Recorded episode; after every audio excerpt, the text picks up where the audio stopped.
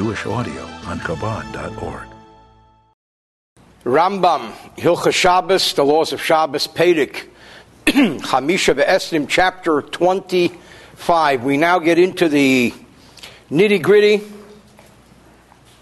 of the laws of Muktzah. Muktzah means set aside for something.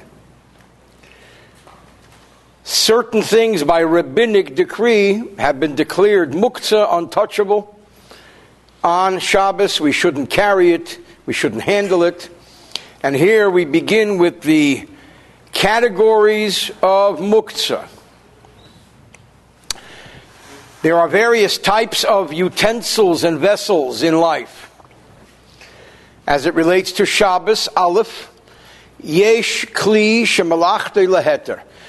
There are utensils who are in, which are inherently used for permissible purposes. There's no reason we can't use these utensils on Shabbos. The who, that would be an example of Hakli shemuter lasis Shabbos davar shanasale bechel. A vessel where it is permissible to do with that vessel on Shabbos as we do with that vessel in the weekday. So on Shabbos, whatever the vessel is made for is okay to engage in.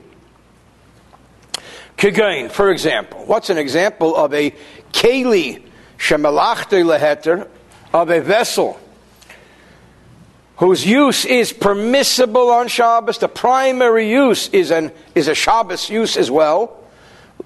Case lishtezbe, for example, a cup to drink from. You're allowed to drink from a cup on Shabbos. Not a problem. So therefore, it's okay. It's a keli, it's a vessel. Shemalachte leheter. It's a utensil whose use is a permissible use on Shabbos. Or, ukaara lechel by a plate with which to eat. V'sakin lachtech bebosar bapas. A knife which is used to cut meat or bread. Vikurnus liftseya be'agezim, or a hatchet or nutcracker with which to open nuts. These are all vessels where that which we do with them during the week is permissible to be done on Shabbos. And needless to say, these are okay to use on Shabbos as he will go on, but now he's just giving the categories. Beis, category two. The yesh kli or keli, there is another ve- uh, utensil or vessel, another category, shemalachte li'iser. Its essential use is a Sabbath forbidden use. The who, and that would be defined as hakli she'oser lasas le b'shabbos davar a utensil, a vessel which is forbidden to be used on Shabbos for the purpose for which it is ordinarily used. Kigain, for example, machteshes, a grinder. We're not allowed to grind on Shabbos. Reichayim, a mill. You're not allowed to do that on Shabbos. Or And many other examples. She'osur lichteish velitchein b'Shabbos. It's forbidden to crush or to grind. These are major violations, major prohibitions, labors of Shabbos. What are you going to do with the grinder on Shabbos? It's keli shemalachte le'iser. Its primary function is a forbidden Sabbath function. So these are the two categories. Keli shemalachte leheter, a utensil which whose primary use is a Sabbath type use. Keli shemalachte le'iser, a utensil or vessel whose primary use is not a Shabbos use. Now, details, gimel, kol, klisha, malachte leheter, when you have a utensil whose primary purpose is a permissible one. In that case, bein shahoya shall eitz, whether it was made of wood, a shalcheres, or it's made of earthenware, a shalevin, or it's made of stoneware, a shalmatechas, or it's made of metal, makes no difference. Mutter letalkle b'Shabbos, it may be used and moved on the Shabbos, not a problem. Now, why would I want to move this or carry it on Shabbos? There could be three possibilities. Possibility number one is Bain Bishvil Atzmei Shokeli. whether for the sake of the utensil, Bain letzerich mekeme, or for its place, Bain letzerich gufay, or for the purpose for which it is permitted. So it appears that the first category, bishvil atzmi keli, means to benefit the vessel itself, as we will learn. So there are three possibilities here either to benefit the vessel. I think a simple example is if the vessel is going to get wet, you move it out of the water area. Or, bein mekema, you need the place where the vessel is to do something else in. Or, bein gufa, you need to do with that vessel what it's made for. You need to cut challah with it. So that's the rule with keli shemalachte leheter, with a vessel, utensil, which is a permitted use utensil. Then you can move it for its own benefit, to use its place, or for its ordinary use. The whole klisha malachte liisur, but any utensil whose primary usage is a forbidden one on Shabbos, like we learned earlier, the crusher or the grinder, the mill or the grinder, bein shahaya shal eitz, whether it was made out of wood, a shal or earthenware, a shal or stoneware, a shal or metal, In that case, it may be permitted to be moved on Shabbos. Bein letzedach gufay. Bein letzedach mekaymei. It may be you. It may be moved for the for a permitted purpose or for its place. Aval atzmei but for the benefit of the vessel itself, also it's forbidden. What does that mean? Now he gives examples. Four. Ketzad asakar shalates. He can move a wooden bowl, lechal bo, to eat in it, or to sit in its place. If the bowl is where he wants to sit, a kadesh or it shouldn't be stolen. V'zehu bishvil atzma. And that is the category of bishvil atzma described earlier, for the sake of the vessel. So it should not be stolen. Or if he moved it out of the sun, so it shouldn't become parched or cracked. Out of the rain, so it shouldn't be saturated with water and deteriorate. This type of vessel, which is a plate, a permissible vessel, may be moved for any reason because you want to save it, you want to use it, or you need its place. Because its function is a permissible one on Shabbos. Or the examples were vessels, uh, vessels, utensils, with, whose primary use is a forbidden use. How does that work? You can move a grindstone or a millstone, a grind, a grinder or a mill on Shabbos if you want to use it l'shabbat or l'agizim to break nuts on it, because you're allowed to break nuts on Shabbos, or you want to use it to step up on the bed. That is because you want to make a permissible use out of this forbidden object, like cracking nuts or using it to ascend on the bed, or you need its place. But being that its primary use is a forbidden one, you cannot move it so that it shouldn't break, so that it should not be stolen. But there are other examples, it shouldn't get wet, it shouldn't get parched, and so on. So, what we learned so far is the difference between kelish and malachte leheter. The difference between the utensil whose primary use is a permissible one and the utensil whose primary use is a forbidden one is can you move it for its own benefit? The forbidden use one, no, because it's primarily a forbidden use, therefore don't touch it unless you need its place or unless you're going to use it for a permissible activity. Vav 6. Next category. V'chel she'ena kli. Something that's not even called a vessel. It's not even called a utensil. Like what? Kigain avonim, like stones. A stone is not a utensil, it's a stone. Umois, money. Money is not a utensil, it's currency. Vikeres, or beams. Vikonim, vikeres, rods and beams, these are not utensils.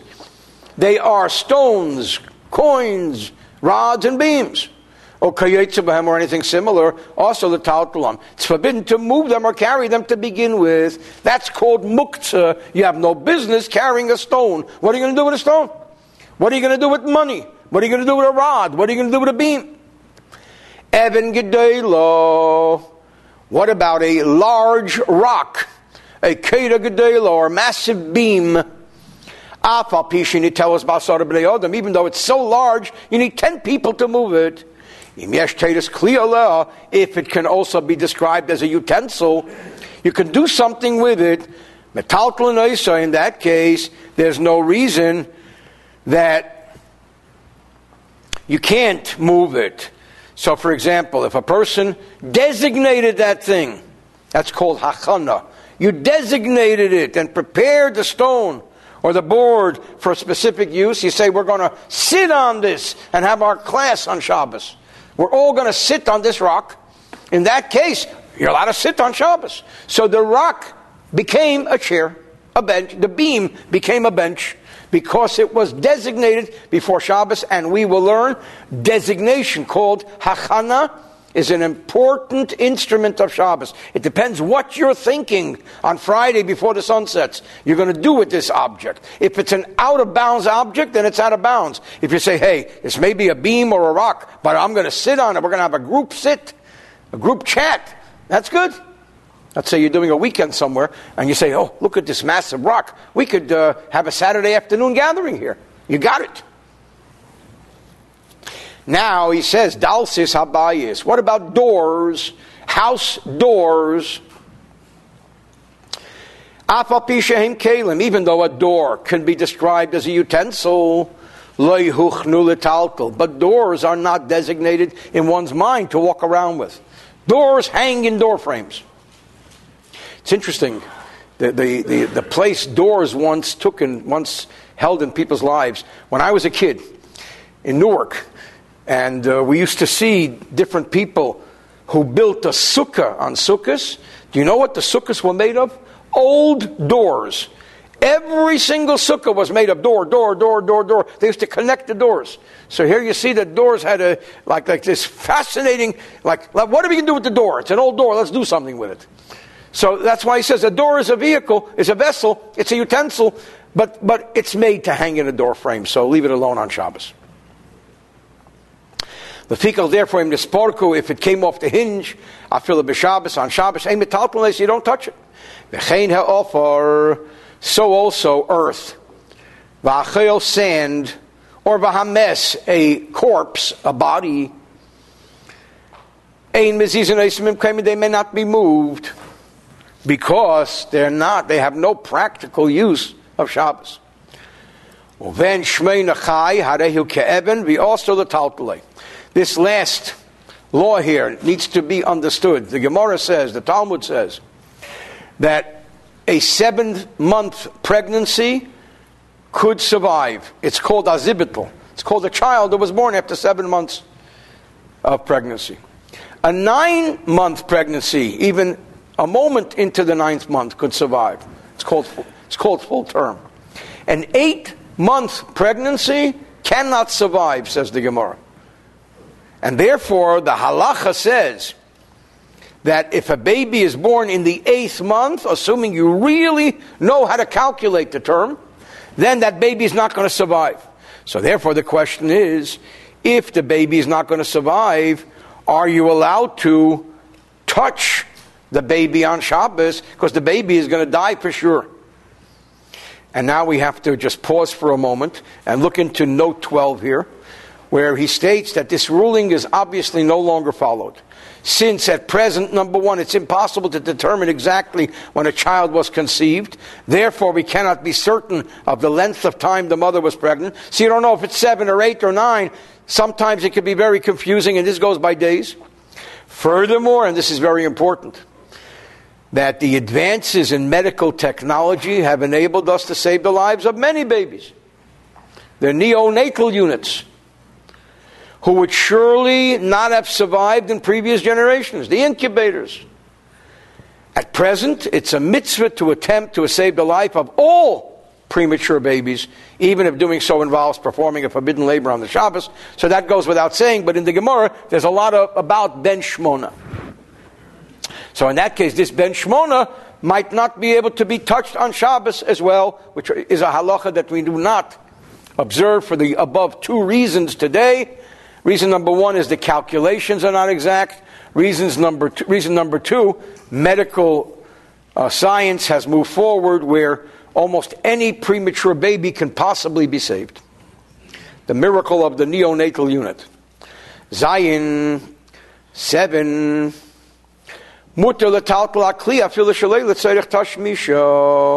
One may carry a utensil, even a forbidden vessel, even not for its usage,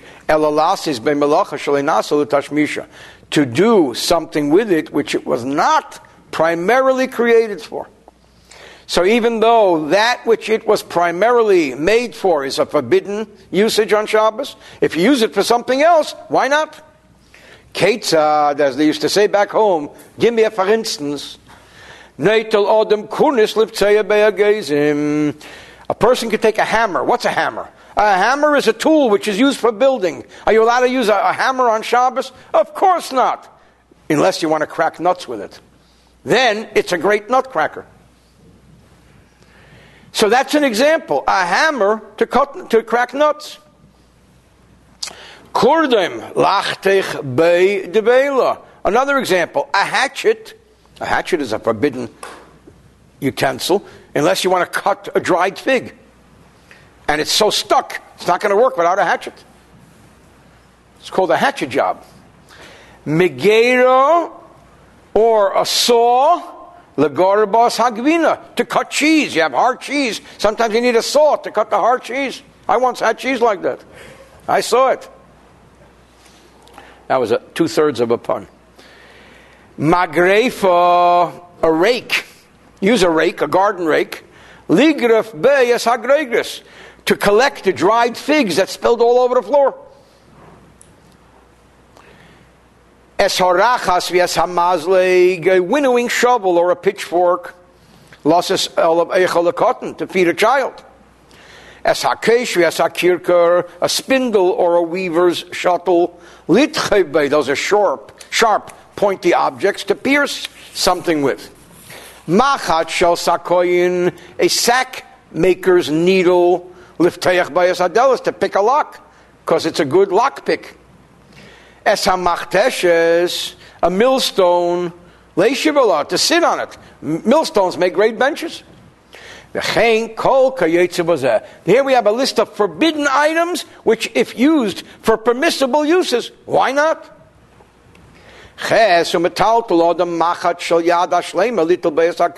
Or a person may carry a sewing needle that is whole, not broken, to remove a splinter. So from here we learn a couple things. Number one is that a sewing needle, its, its essential Usage is forbidden because you're not allowed to sew on Shabbos. It's one of the major labors.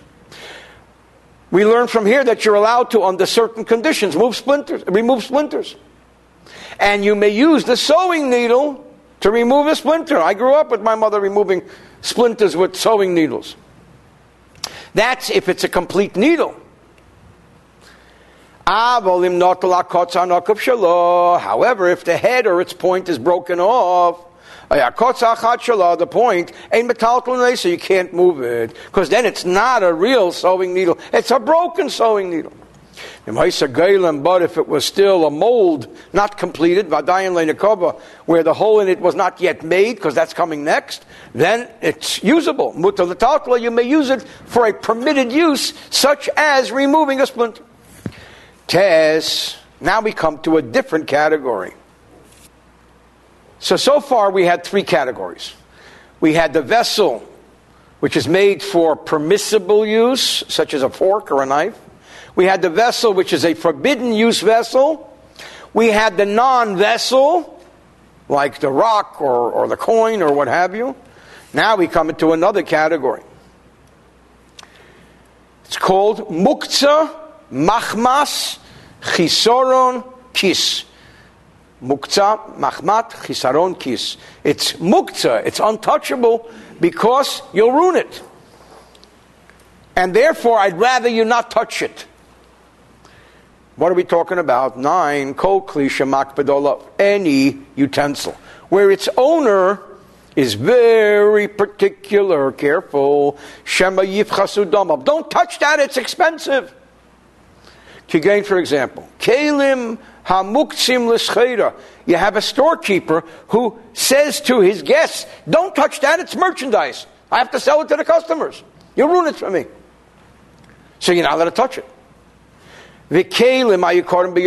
very expensive items. Don't touch that. You know how much that cost? Like the four thousand dollar vase, the one the guests always drop.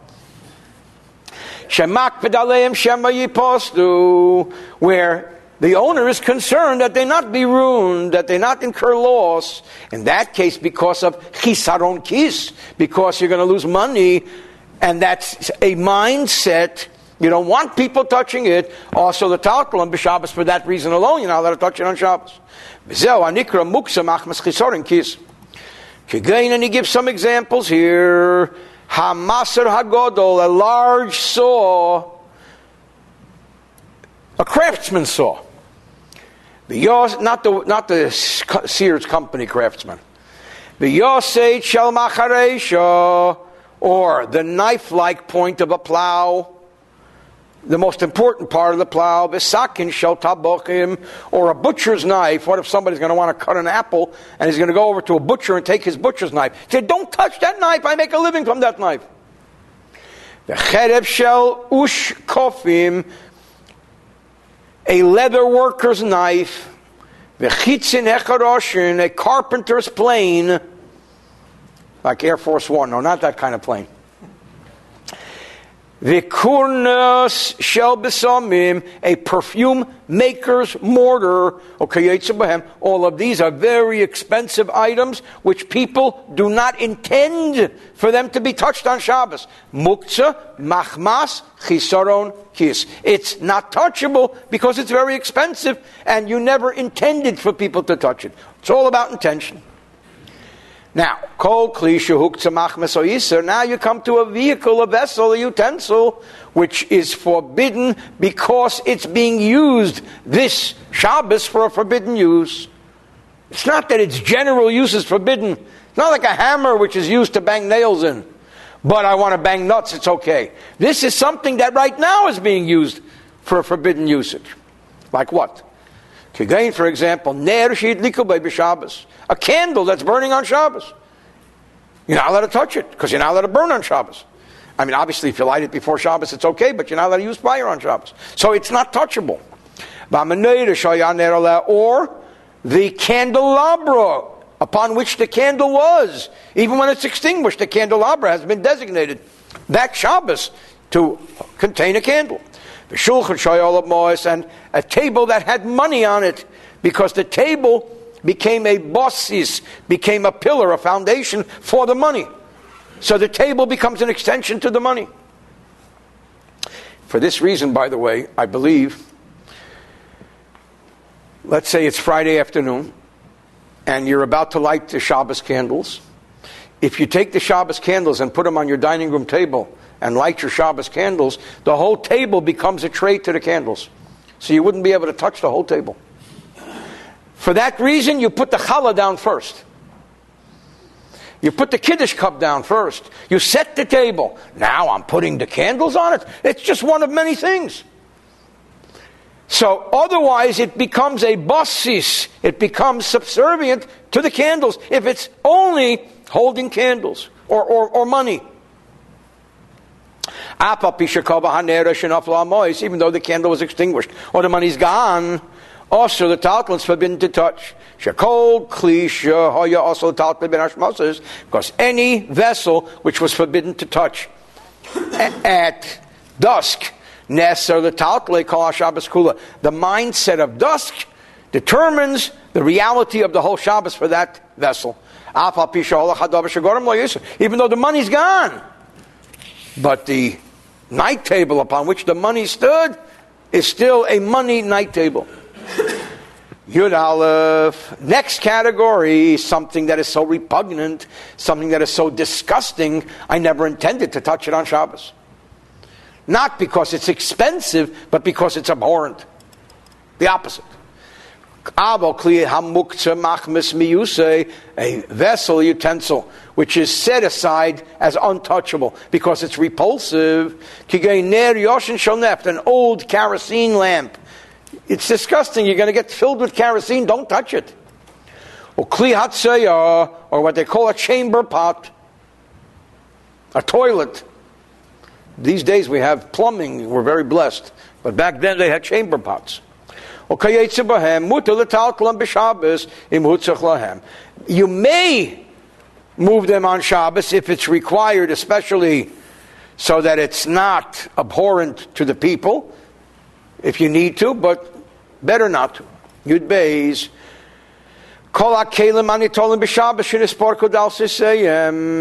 The doors of any utensils, meaning any portable furniture doors, which came off, Kigain Dalsa Shida table of Migdal, for example, doors of a box, a chest, or a cabinet. Ben Sparkle b'Shabbos, whether they came up on Shabbos, Ben Sparkle Kedim Shabbos, or they came up before Shabbos, Mutter Latalpales and Blosses. Those are not house doors. Those are just chest doors. They're permissible. Or another rule. Any utensil which broke on Shabbos, Ben Kedem Shabbos, whether it broke before Shabbos or b'Shabbos, Shivreim Nitolim, the broken pieces are permitted to be used just as the whole entity was permitted. Who As long as you can do something similar with the broken piece. Something similar to what you did with the whole. Ketzad, for example, Shivrei Areva, the Chasis Ben the broken pieces of an eating trough can be used to cover the opening of a jug. Broken pieces of glass can be used to cover the opening of a flask. Also, anything similar. Ah, but if the pieces are useless, also the talpalim, it's forbidden to move them at all. 13, Yud Gimel, Covers of anything may be moved on Shabbos. The who, my mom should live and be well always said, you know, today there are big, massive stores, Toys R Us and all those fancy stores. You take the kid and I don't want this, okay, I'll take this. She says, when I was a kid, we used to play with pots and their covers. That was our toys. Here, here's a pot, there's a spoon, knock yourself out. And we loved it, she says. She grew up during the Depression. So here's the, the pot covers, you know, they're like pretty important stuff. If there was a vessel, a utensil connected to the ground, for example, a sunken cask, a cask embedded in the ground, and it has a cover ground level. If its cover has a handle, metal, of course you can take it bimla, but if it doesn't have a handle, a metalton then it doesn't seem to have been designated for use, don't touch it.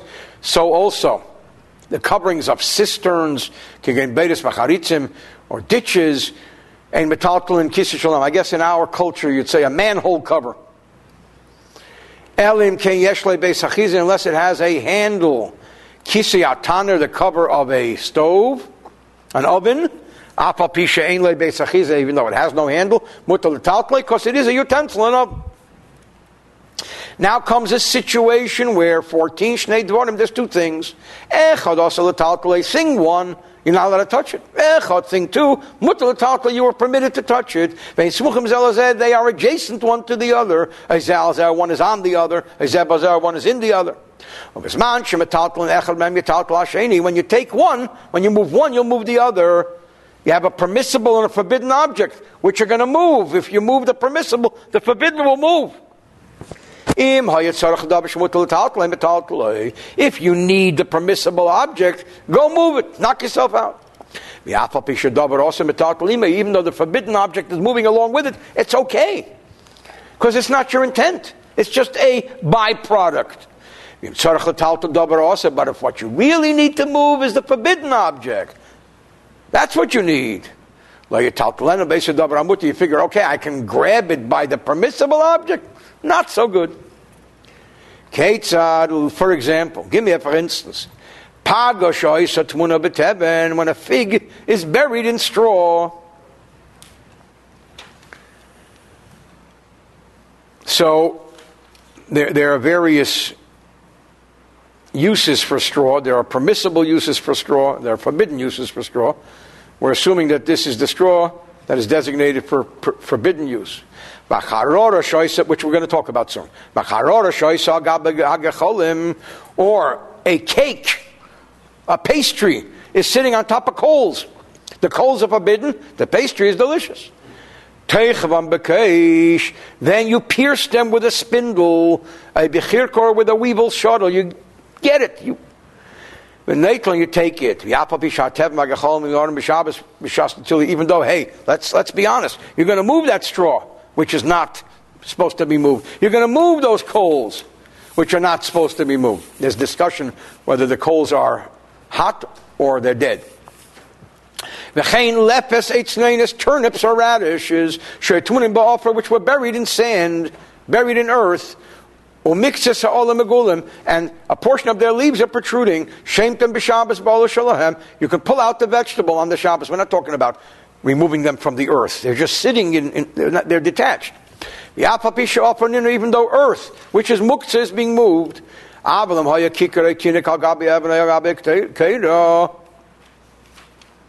However, if a loaf of bread or a child is located on a stone or a beam, so you say, hey, you got the bread on the beam, you got the kid on the beam, so let's carry the beam. No. You can't carry the stone or the beam because of the kid or the bread. Or similar. What if the kid is crying and the kid says, Daddy, Daddy, the kid is holding a stone. Can I lift up the kid? My son or grandson is crying and he's holding something he shouldn't be holding. It's not a problem. But late dinner, as long as it's not a coin, a valuable coin. Because we're concerned that even though the question is when you're carrying a living thing, it's not really even carrying, if, if we're even looking into the carrying area, or in general, we're concerned now that the coin, which is precious, will fall and the father will subconsciously pick it up.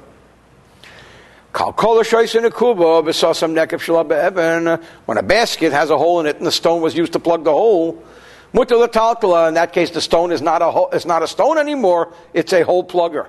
because the stone became like a wall. What if there was a basket filled with fruit? And there's also a stone which is not supposed to be handled on Shabbos.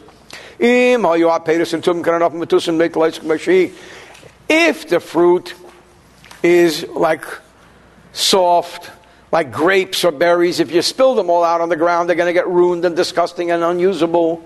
Because that would be the most logical conclusion would be you spill it out and you leave the stone, you take everything else, but you're going to ruin them because they're berries or grapes. They're going to all get all sandy.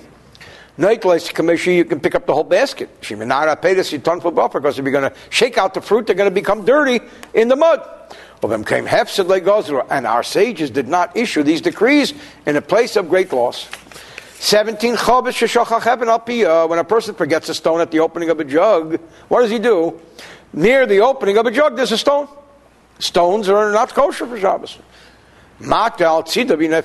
He tilts the jug and the stone falls off. What if the stone? The, what if the jug was between amongst many other jugs? There's no room to tilt. It's not tiltable. You lift it up, put it somewhere else. And there you tilt it to have enough fellows and the stone falls. Similarly speaking, somebody forgets money on the pillow and he needs the pillow. Naira Sakari shakes the pillow, and the money falls off. If he needs the place of the pillow, he takes the pillow with the money. But if he placed the money on the pillow before Shabbos, or he placed it there with intention, that becomes forbidden. Even if the money or the stone was subsequently removed on Shabbos, because it became a base, as we talked earlier, for a forbidden item, it was with intent. 18 a stone that is placed in an earthenware bucket for weight. If you fill up water with it or stuff with it, you draw water with this bucket and it doesn't fall out, then it's an extension of the bucket.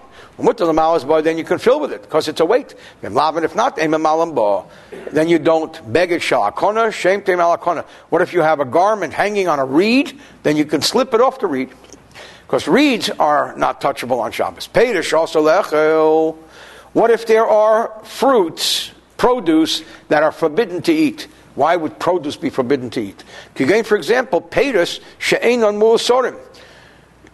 Fruit, produce, which have not yet been tithed. The law is that truma, 2% or so, have to be given to the Kohen. 10% or so has to be given to the Levi. And then of the Levies, 10%, another 10% has to be given to the Kohen.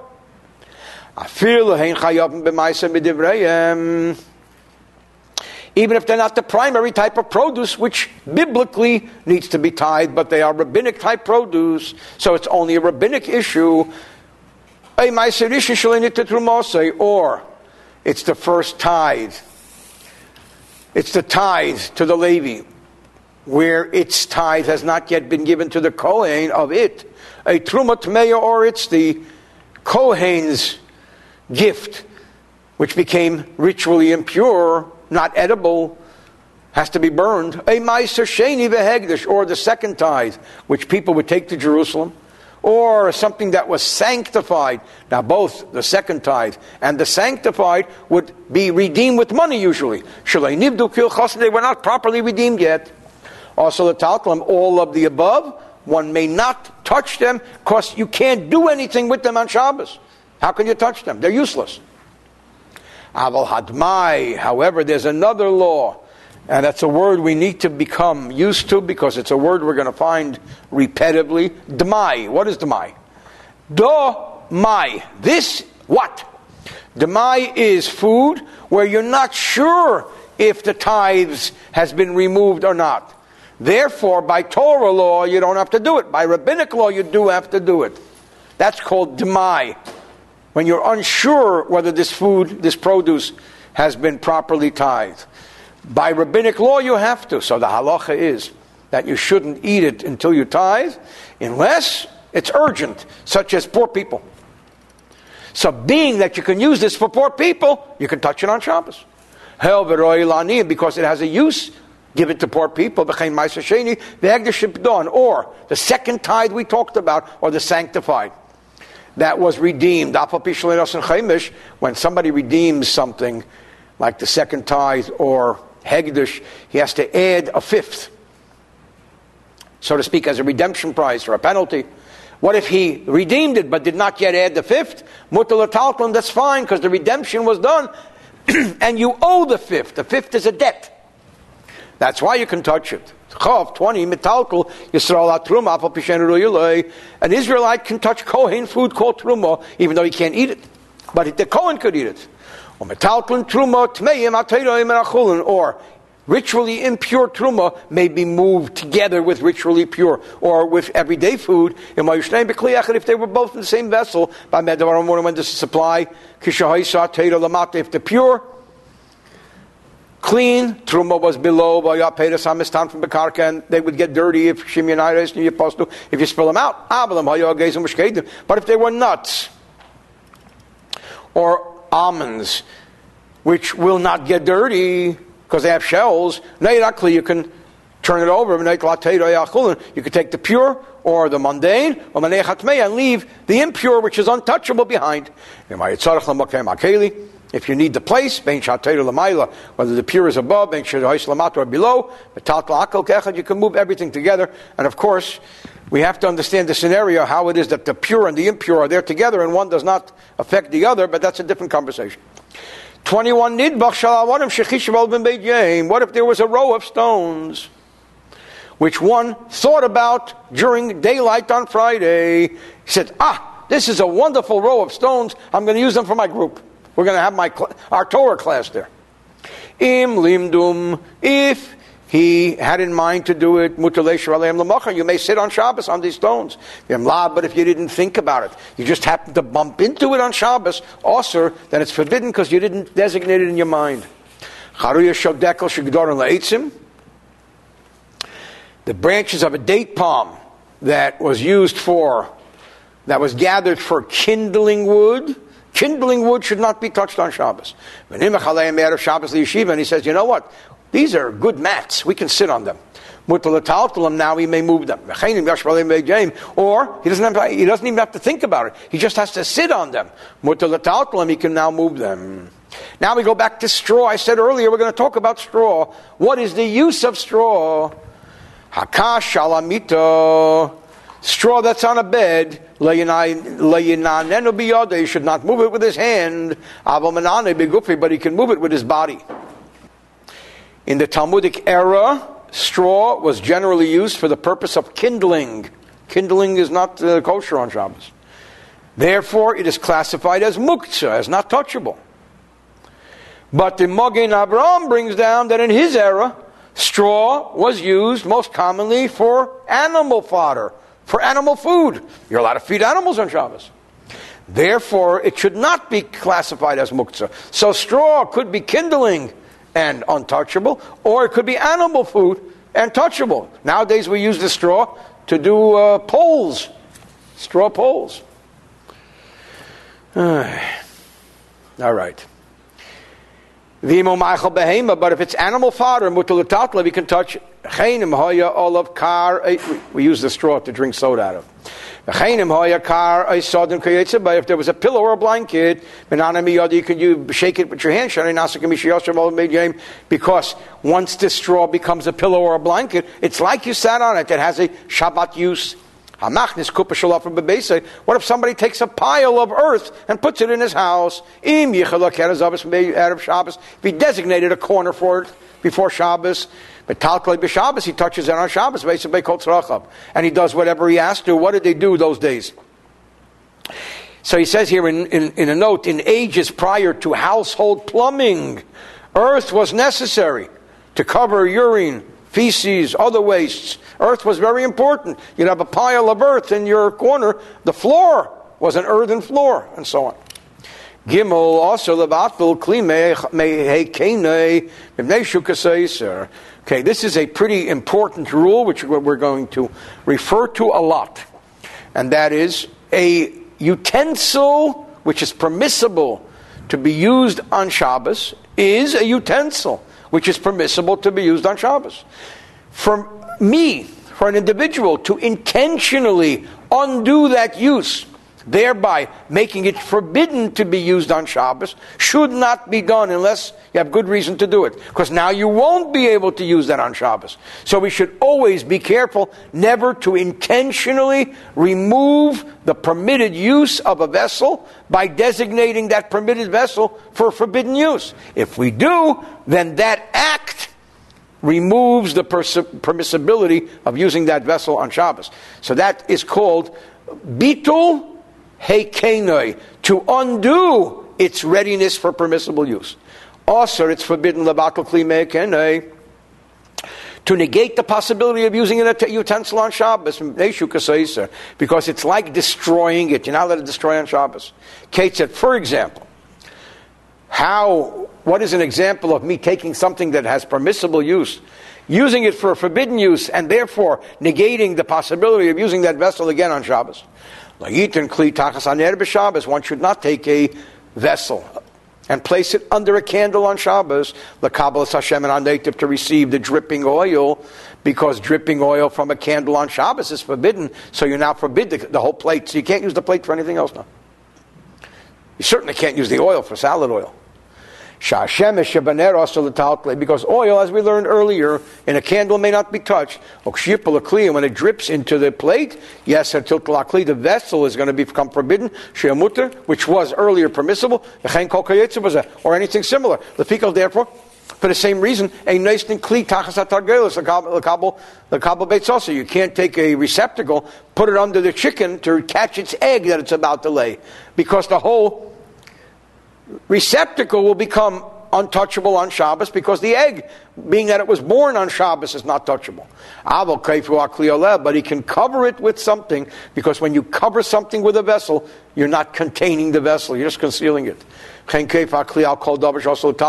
In general, you can cover anything that is forbidden to touch and then use it later. You then use the cover later. Because he didn't undo the use of the vessel. At any time, you can uncover. Better to cover than to contain. If you're allowed to put a, vehicle, a vessel, a receptacle, under dripping water, let's say there's water dripping off the roof or out of a drain or whatever, and you're concerned that your house is going to get flooded or something, if it becomes full, you could pour it out and do it again. That's not a problem. You can touch it on Shabbos, provided that it's basically clean water, that if you needed to, you would not hesitate to bathe in that water. Not to drink, but to bathe. But if it's not even fit for bathing, then it's yucky water. Then don't even do it. But if you did, you may move that receptacle. We should not designate a, a, a, a chamber pot on Shabbos, but if it is, it is. 25, Chavis shel tevel shenishbara. The word tevel is a word we need to get used to. Tevel means produce, like wine or oil, from which truma has not yet been removed. If you have not yet given the Kohen his portion, you're not permitted to eat this. And if you do, it's terrible. That's called tevel, untrumied food. So a barrel of tevel, shenishbara, which was broken, Tevel is not usable on Shabbos because you didn't give Truma yet. So it would be muktzah. Maybe kli you bring a vessel. Umaniach tachta place it under it. Oh, oh, why? Why can you even deal with this? Because had you transgressed the Shabbos law of setting aside the truma on Shabbos, which is a rabbinic law, and you did it anyway, it would be considered done. The, being that you have the potential of doing it, it's as if it's done and you can save it. Another example, related object, we touched upon this earlier. If there is a candle where sparks are flying off the candle, you can put a plate under it to collect the sparks because you don't want the tablecloth to catch fire. Because sparks have no substance.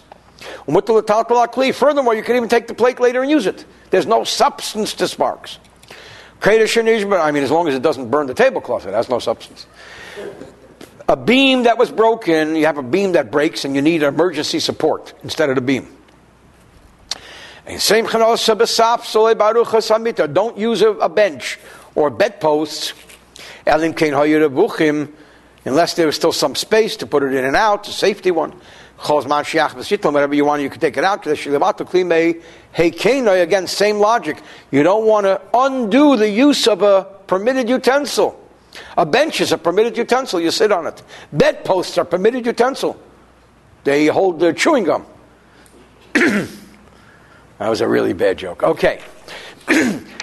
Persin, it also ages me.